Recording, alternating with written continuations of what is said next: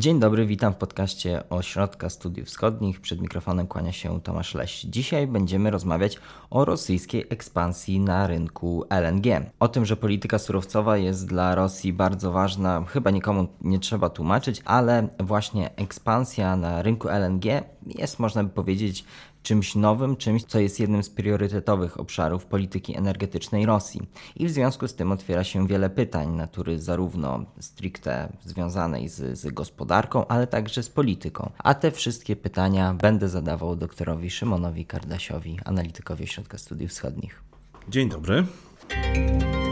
To jest podcast Ośrodka Studiów Wschodnich.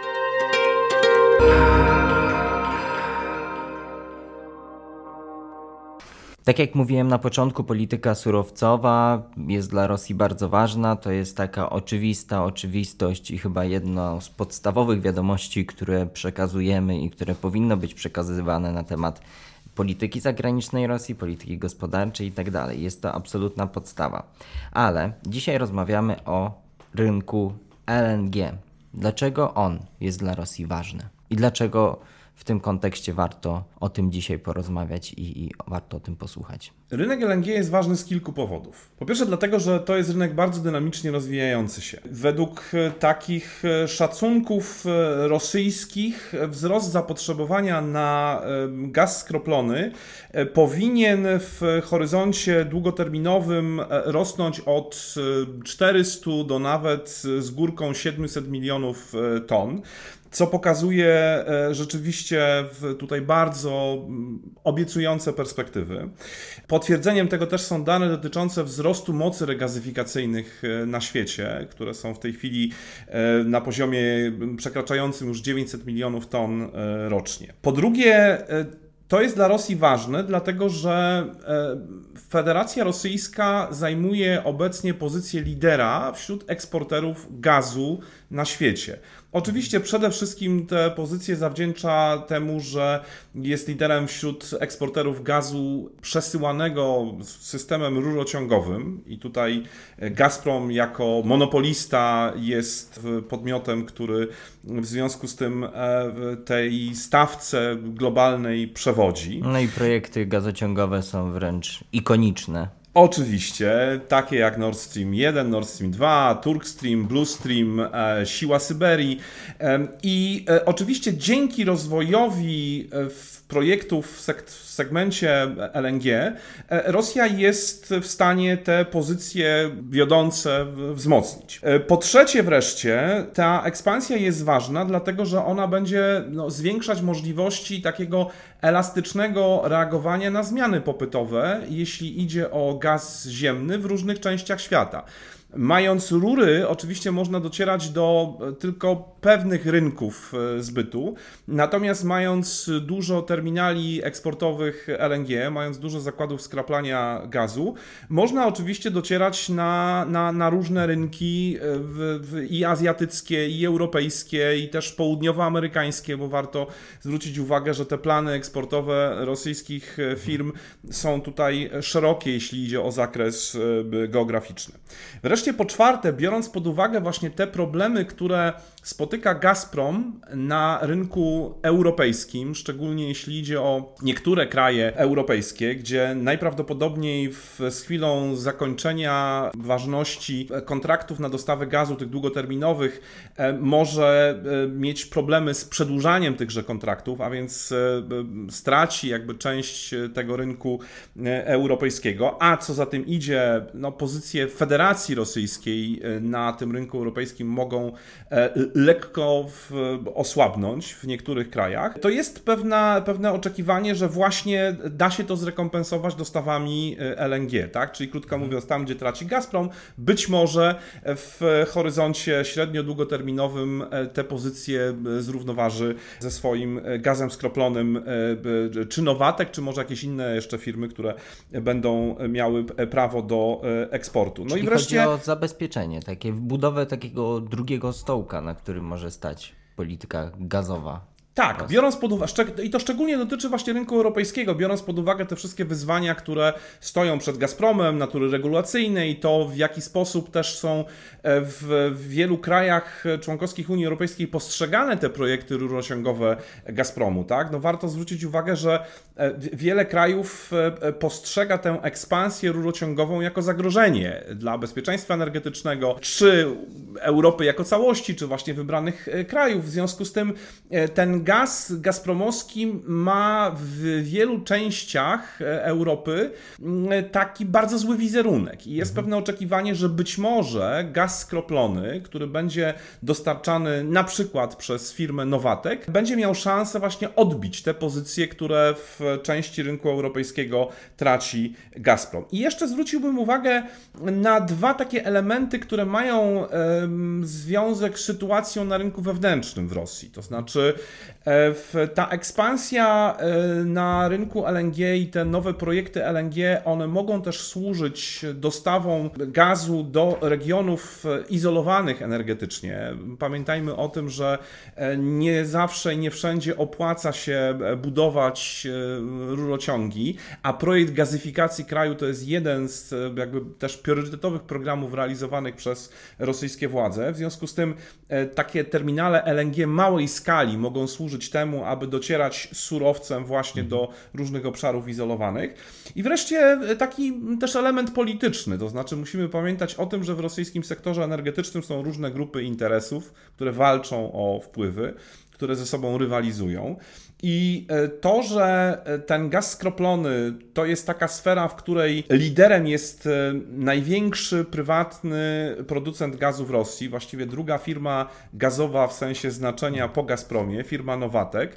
I, I to, że ona właśnie jest tutaj liderem i tak naprawdę w, takim podmiotem głównym odpowiedzialnym za, za ekspansję, pozwala, że tak powiem, neutralizować pewne ambicje, które przez te firmy były artykułowane w odniesieniu na przykład do podważania pozycji monopolistycznej Gazpromu, jeśli idzie o gaz rurociągowy. Mhm. Innymi słowy, dając e, tutaj wsparcie Nowatek, e, wobec Nowateku dla rozwijania jego projektu w segmencie LNG, trzymamy pewną równowagę tak, między Nowatekiem w, w tym segmencie, a Gazpromem, który nadal może zachowywać pozycję monopolistyczną, jeśli idzie o eksport gazu rurociągowego no i wreszcie równoważyć też w ten sposób jakieś ambicje, e, które, e, które przejawia największy e, rosyjski producent i eksporter ropy, czyli firma Rosneft, która też jakby czyniła pewne zakusy dotyczące tego, tego sektora gazowego, więc warto też pamiętać, że pewne decyzje, które są podejmowane przez rosyjskie władze w odniesieniu do różnych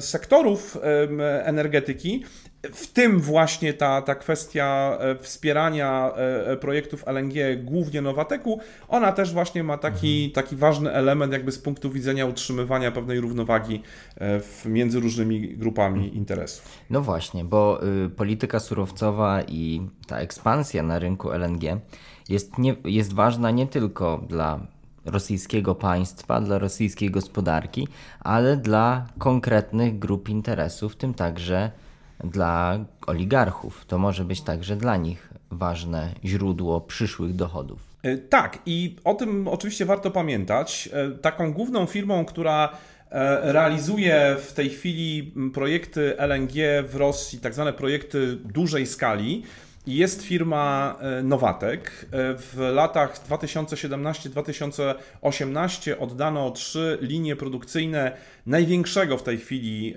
e, zakładu skraplania gazu w Rosji w ramach projektu e, Jamał e, LNG. Nowatek ma też bardzo ambitne plany dotyczące jakby kolejnych projektów dużej skali.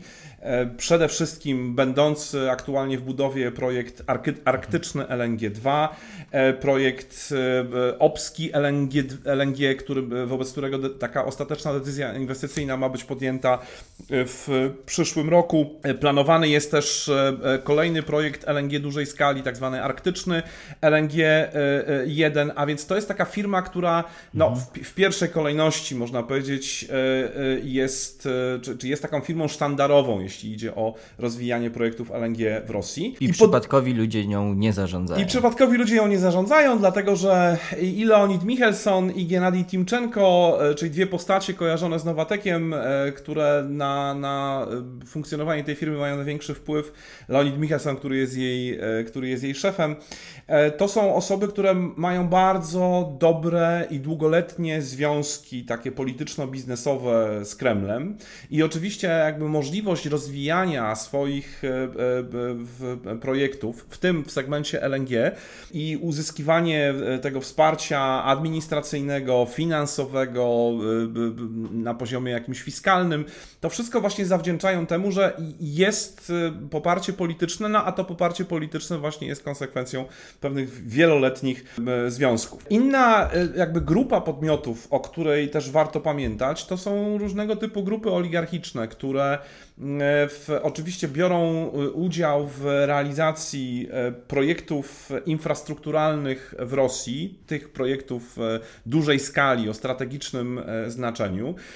I tak jak obserwowaliśmy to zaangażowanie w przypadku realizacji projektów rurociągowych, tak, gdzie przetargi na budowę infrastruktury, przede wszystkim infrastruktury wewnętrznej i dostarczanie oczywiście materiałów wykorzystywanych na potrzeby tychże budów były udziałem firm należących do oligarchów, też powiązanych z Kremlem, czy, czy do braci Rottenberg, czy właśnie do Gennadyja Timczenki, e, to można zakładać, że właśnie ten, e, ten sektor LNG, on też jest takim obszarem, gdzie e, no właśnie po zakończeniu tych wielkich budów rurociągowych, tak, czyli Nord Stream 2, który jest na ukończeniu, po ukończeniu Turk Streamu, po, po zakończeniu tego ostatniego etapu Siły Syberii, który jest spodziewany w najbliższym czasie, że te projekty LNG mogą być właśnie takim trochę przedłużeniem, mhm. tak? Skończyły się jedne kontrakty i jedno źródło, e, że tak powiem, pozyskiwania finansowania e, państwowego, pojawiają się kolejne, tak? Czyli kolejne źródło dochodu e, dla tych grup, które oczywiście są bardzo ściśle powiązane z Kremlem i które zwykle tego typu lukratywne mhm. kontrakty przejmują. Dobrze, więc porozmawiajmy o tych planach, które planach ekspansji na rynku LNG. Porozmawiamy o tym, e, czy one są realne, do czego mogą doprowadzić zarówno pod względem gospodarczym, jak i, jak i też politycznym. No ale najpierw powiedzmy, jakie one są. E, a są bardzo ambitne, bo obecnie e, ten udział Federacji Rosyjskiej w globalnym rynku LNG wynosi 8%, a ma wynieść nawet 20-30%. Tak, plany są bardzo ambitne. One wynikają z założeń zarówno dokumentów strategicznych, które były przyjmowane w ostatnich latach. W 2020 roku przyjęto najnowszą redakcję strategii energetycznej do 2035 roku i można powiedzieć, że jak porównujemy różne wersje tej strategii przyjmowane w, w, wariantach poprzednich, to po raz pierwszy ten rynek LNG, projekty LNG zostały dowartościowane w takim wymiarze. Nigdy wcześniej tyle uwagi nie poświęcano, tyle miejsca nie poświęcano właśnie e, w projektom z zakresu e, e, gazu czy produkcji gazu skroplonego. To też, znaczy potwierdzeniem tego są też dokumenty strategiczne przyjęte w roku 2021. Po raz pierwszy taki długoterminowy program dotyczący rozwoju projektów LNG w Federacji Rosyjskiej do 2035 roku. Przyjęto też odrębny dokument strategiczny dotyczący rozwoju Tak projektów LNG małej skali. A więc e, plus oczywiście trzeba pamiętać o szeregu oświadczeń, które pojawiały się ze strony przedstawicieli najwyższych władz Federacji Rosyjskiej, poczynając od prezydenta Putina, przez ministra energetyki, e, ówczesnego, obecnego wicepremiera e, Aleksandra Nowaka, a więc, a więc bardzo wiele takich mocnych deklaracji, które na poziomie oficjalnym się w ostatnich latach pojawiły. I te plany faktycznie są bardzo ambitne, dlatego że Federacja Rosyjska zakłada wzrost y, y, produkcji LNG do poziomu między 80 a 140 milionów ton do roku 2035. To jest dość poważny wzrost, bo według takich pełnych danych statystycznych, które mamy za rok 2020, ten poziom produkcji wyniósł niewiele ponad 30 milionów Czyli kilkukrotny ton. wzrost. A więc kilkukrotny wzrost. Przy czym, e, kiedy wczytujemy się e, tak uważnie w treść właśnie tego długoterminowego programu e, dotyczącego rozwoju projektów LNG, E, to tam e, te plany właściwie idą e, jeszcze dalej, bo ten dokument dzieli projekty LNG na kilka kategorii. No, po pierwsze odnotowuje te, które już działają, czyli przede wszystkim te wspomniane wcześniej projekty Nowateku, Jamał LNG, taki terminal mniejszej skali o nazwie Cryogas Wysock, który w 2019 roku został uruchomiony. No i bardzo duży projekt też dalekowschodni, Sachalin 2, którego ze strony rosyjskiej e, udziałowcem jest Gazprom i jakby mhm. nominalnie przypisujemy ten projekt Gazpromowi, choć konsorcjum jest międzynarodowe i uczestniczą też firmy z innych krajów. Więc to są trzy projekty działające. Poza tym dokument po drugie odnotowuje tak zwane projekty, które są właśnie w trakcie budowy i tutaj przede wszystkim odwołuje się do tego projektu Nowateku Arktyczny LNG2, który będzie, e, gdy zostanie zrealizowany, no będzie też projektem o bardzo dużej mocy, dlatego że przewiduje docelowo produkcję e, prawie 20 milionów ton e, rocznie w ramach tych trzech linii produkcyjnych, które są e, budowane. W budowie jest czwarta linia projektu Jamał LNG2, która zwiększy moce produkcyjne już tego projektu, który od lat 2017-18 działa. Gazprom też ma uruchomić, tu co prawda są opóźnienia, ale, ale nadal trwa budowa takiego projektu LNG średniej skali, e, który, e, który w obwodzie leningradzkim buduje e, Gazprom. I to jest jakby druga grupa projektów. Trzecia grupa to są tak zwane projekty prawdopodobne, czyli takie, co do których istnieje mm, jakby duży poziom prawdopodobieństwa, że zostaną zrealizowane, choć jeszcze jakby żadne prace budowlane nie zostały podjęte. Czyli to są takie projekty, albo wobec których są przygotowywane decyzje inwestycyjne, albo już jakieś pierwsze jakby takie kroki przygotowawcze e, zostały podjęte. I wreszcie dwie ostatnie kategorie, takie najbardziej problematyczne, bo one odnoszą się do tak zwanych projektów możliwych, czyli takie, które są rozważane, ich poziom prawdopodobieństwa jest e, trochę mniejszy niż tej grupy nazywanej prawdopodobnymi. No i wreszcie tak zwane projekty potencjalne, które na obecnym etapie są rzeczywiście w takiej fazie wyłącznie ogólnej, bardzo luźnej, koncepcyjnej. Do tego stopnia, że niektóre z nich nawet nie mają jakichś takich bardzo precyzyjnych, e, bardzo precyzyjnych horyzontów czasowych, jeśli idzie o realizację. Tak? Tam się mówi, że no do 2035 roku y, jakiś projekt, nie wiem, czarnomorski LNG Gazpromu, czyli jakiś projekt LNG na Morzu Czarnym, e, czy, czy tak zwany projekt Timer LNG, bardzo duży projekt, który planuje Rosneft skądinąd. Rosneft, która do tej pory nie zrealizowała żadnego własnego projektu LNG, ale, ale tu wpisuje gdzieś tam w tej kategorii potencjalne bardzo, o, o bardzo dużej skali projekt, no, co do którego na razie jakby mówię, nie, nie ma żadnych jakichś takich poważniejszych poważniejszych nawet kroków przygotowawczych.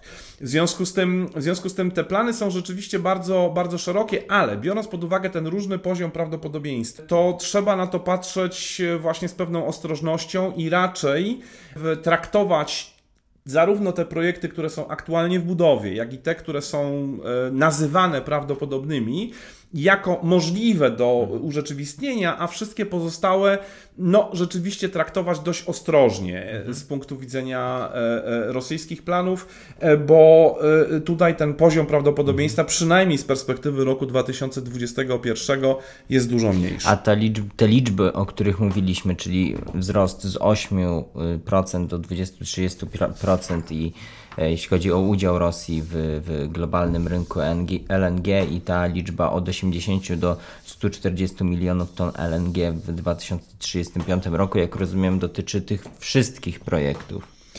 E, ona, e, tak, ona dotyczy, on, to znaczy ona dotyczy wszystkich projektów poza tymi, które nazywane są potencjalnymi. To znaczy mhm. te potencjalne, e, ich łączna, e, tutaj sumaryczna e, moc produkcyjna jest szacowana między 130 a 147 milionów mhm. ton. I to jest coś, co, no, tak jak mówię, jest na razie pewną bardzo luźną propozycją. Natomiast te widełki między 80 a 140 oczywiście obejmują po pierwsze te, które są projektami istniejącymi i ich łączna taka oficjalna moc produkcyjna wynosi w tej chwili niecałe 28 milionów e, ton.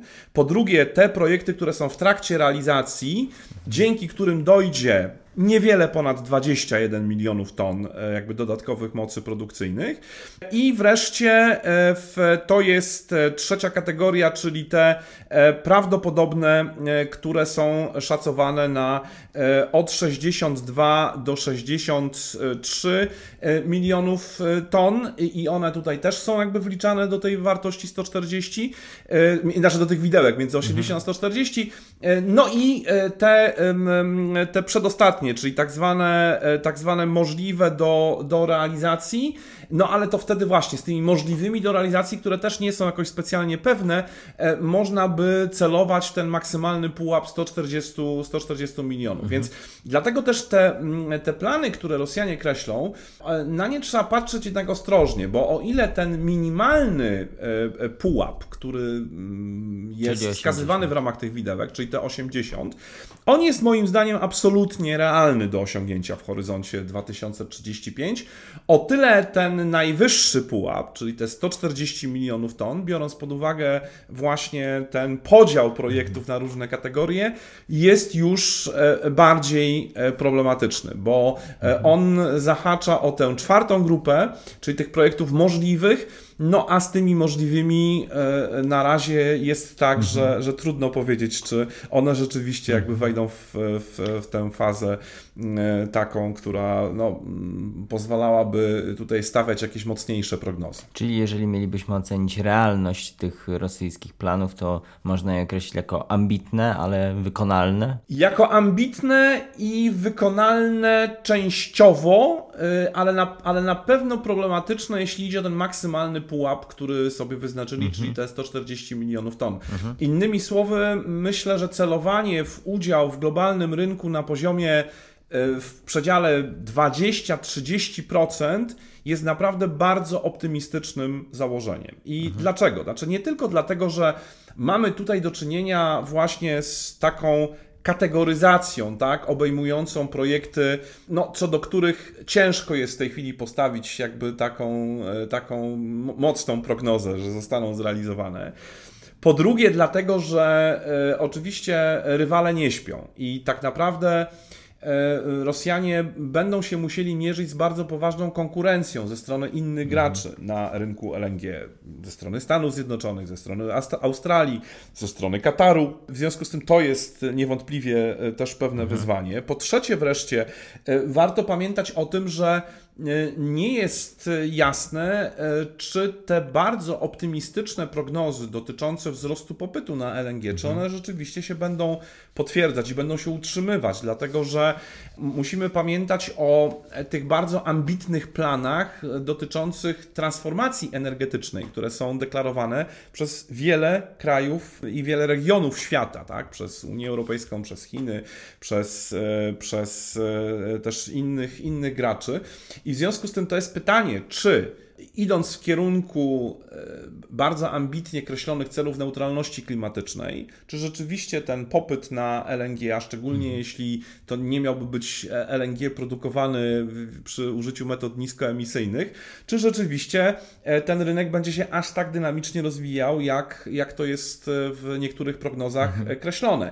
I czy w związku z tym ten poziom produkcji taki bardzo wysoki, który sobie Rosjanie zakładają, czy po prostu znajdzie odbiorców, tak? Biorąc pod uwagę e, i te wcześniejsze mhm. czynniki, i właśnie ten, ten, ten kontekst rywalizacji i, i mhm. transformacji energetycznej, która mm, jakby przebiega i jest planowana mhm. w bardzo wielu częściach świata. Obecnie bardzo ważnym kierunkiem polityki gazowej, polityki surowcowej, głównym nawet myślę można powiedzieć y, śmiało, y, są te projekty dotyczące Europy. A nawet w przypadku LNG w tym momencie większość mm, rosyjskiego eksportu dotyczy Europy. Jednak w tym długofalowym planie, o którym głównie tutaj rozmawiamy, ma się to zmienić. Tym głównym kierunkiem eksportu ma być Azja.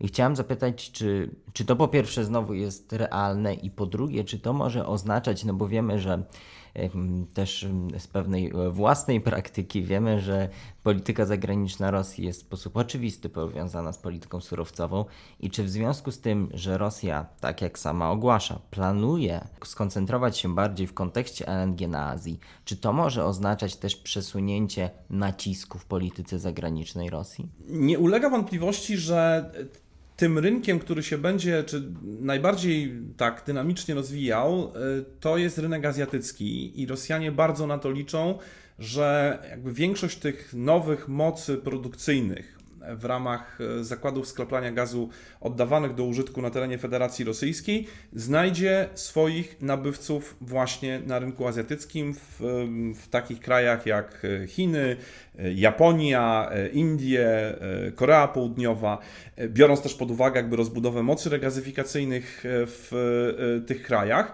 E, I, e, I biorąc pod uwagę oczywiście potrzeby e, konsumpcyjne, tak? no bo to jest też budowane na pewnych prognozach, że zapotrzebowanie na gaz, który będzie jakby cennym paliwem przejściowym w ramach tych programów transformacji energetycznej, które mają prowadzić właśnie do, czy, czy, mają umożliwiać jakby skuteczniejszą dekarbonizację i odchodzenia od tych paliw, które no, mają największy udział w emisji e, gazów cieplarnianych.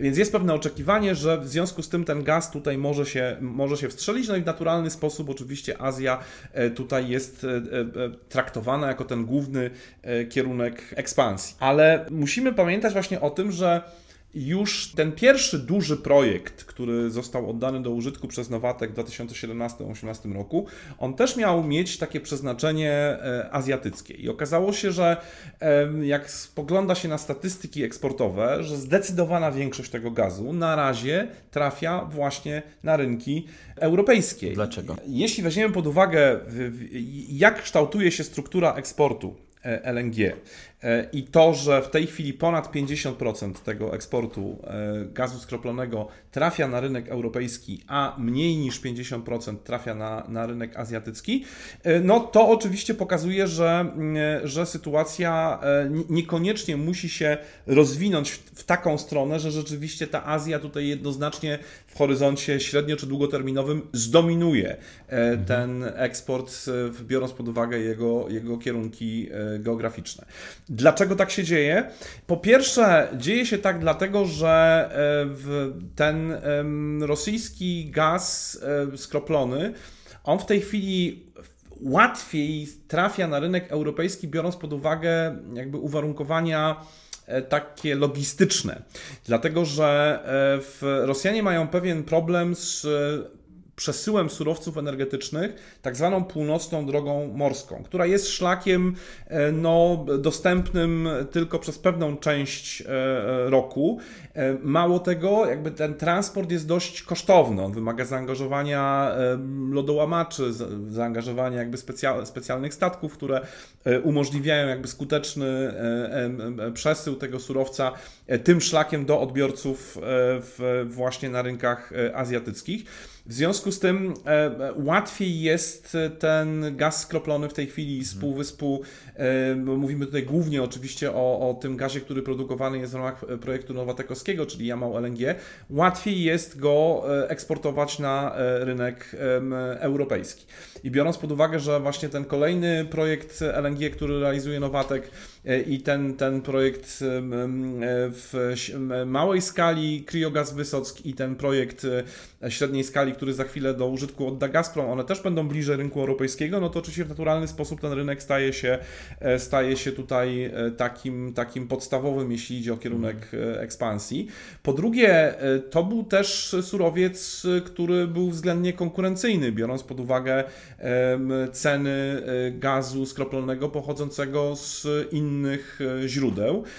No i wreszcie po trzecie, to jest surowiec, który też trafia jakby na te rynki, e, do których nie trafia gaz rurociągowy e, gazpromowski. W związku z tym to też jakby tutaj e, sprawia, że, że, że, że pojawia się zainteresowanie. Tutaj właśnie mówiłeś o lodołamaczach i o tym, co jest związane z północną częścią naszego mhm. świata, ale też i Rosji. I czy te projekty związane z LNG, czy one implikują większe zainteresowanie Arktyką przez tak. Rosję. Projekty LNG mają być bardzo ważnym instrumentem wykorzystywanym przez Rosję do e, rozwoju gospodarczego Arktyki, ale też czymś, co ma uzasadniać e, zwiększanie obecności takiej polityczno-wojskowej Rosji w tej części e, świata. I Biorąc pod uwagę e, jakby te ambitne plany wobec Arktyki, które też kreślone są na poziomie wielu dokumentów strategicznych i jednocześnie ograniczone możliwości tak naprawdę rozwijania e, potencjału e, arktycznego, czy, czy ograniczone możliwości gospodarczego rozwoju Arktyki, które tak naprawdę w pierwszej kolejności właśnie sprowadzają się do sektora energetycznego, to e, te projekty LNG zlokalizowane w Arktyce mają być jedną z takich, jednym z podstawowych obszarów właśnie wpływających na to, że ten region e, będzie w sensie gospodarczym się e, rozwijał. I, i w związku z tym mm, Rosjanie traktują to jako bardzo ważny instrument i nie ulega wątpliwości, że w, myślą też o projektach LNG i o gazie skroplonym produkowanym w ramach zakładów lokowanych w strefie arktycznej jako towarze, który, który może zasilać y, przewozy właśnie północną drogą y, morską, bo prezydent Putin nakreślił tutaj bardzo ambitny plan jakby wzrostu znaczenia tego szlaku e, transportowego. Ustalono bardzo wysokie e, pułapy, które e, mają być osiągane na poziomie, mm, na poziomie państwowym i tutaj zakładano bardzo optymistycznie, że już w 2024 roku ten poziom ładunków przewożonych tym szlakiem wyniesie 80 milionów ton. To jest oczywiście nierealistyczne, natomiast te kreślone przez rosyjskie władze wysokie poziomy eksportu i przesyłu tak naprawdę towarowego północną drogą morską, one mogą być osiągnięte właśnie dzięki temu, że rosyjskie surowce energetyczne będą przesyłane tym właśnie szlakiem. W pierwszej kolejności oczywiście e, będzie się to odnosiło do e, gazu skroplonego, ale także do ropy naftowej wydobywanej i, i eksportowanej przez porty znajdujące się w rosyjskiej części Arktyki oraz, oraz ewentualnie inne surowce naturalne, które mogą uzupełniająco e, tutaj być brane pod uwagę. Ale LNG i ropa to mają być te podstawowe e, towary, które e, mają rzeczywiście ten szlak uczynić no, takim istotnym, mhm. jakby ze strategicznego punktu widzenia. Mhm. Myślę, że o Arktyce będzie warto zrobić w najbliższym czasie oddzielny podcast, bo to jest sam sobie bardzo szeroki temat dotykający nie tylko problematyki LNG, o której tutaj rozmawiamy, ale też tak jak E, tak jak wspominałeś, problematyki politycznej, wojskowej i tak dalej, więc myślę, że do tego tematu będziemy niedługo wracać. Ale właśnie chciałem poruszyć na koniec, już może kończąc tę, tę naszą rozmowę dzisiejszą, coś od czego zaczęliśmy, o czym zaczęliśmy rozmawiać jeszcze zanim e, rozpoczęliśmy nagrywanie. To znaczy to, o czym teraz rozmawiamy, ta polityka LNG, E, Rosji, jej deklaracja tego, że Rosja będzie się, e, będzie się w to jeszcze bardziej angażować. Czy to jest dowód na to, że i taki przykład długofalowego planowania, myślenia strategicznego Kremla? Ekspansja w sektorze LNG ilustruje e, dwa ważne procesy. Po pierwsze, pokazuje, że nie wszystkie wymiary rosyjskiej polityki energetycznej są tworzone, kreowane e, przez czynniki polityczne. W przypadku LNG mamy do czynienia z sytuacją odwrotną, to znaczy e, firma Nowatek, która bardzo intensywnie lobbowała za tym, żeby projekty w tym segmencie rozwijać, w pewnym sensie wpłynęła na to, że na poziomie państwowym e, politykę w tym wymiarze E, dowartościowano w, w szczególny sposób i tak naprawdę polityka firmy w pewnym sensie stała się polityką państwa. Czyli wyszło to powiedzmy inaczej niż w przypadku Gazpromu, gdzie wyszło to z Kremla, a tutaj wyszło od dołu. Tak, dokładnie tak, bo w przypadku projektów strategicznych, projektów rurociągowych, takich jak Nord Stream 2, czy takich jak Siła Syberii, wielki gazociąg, który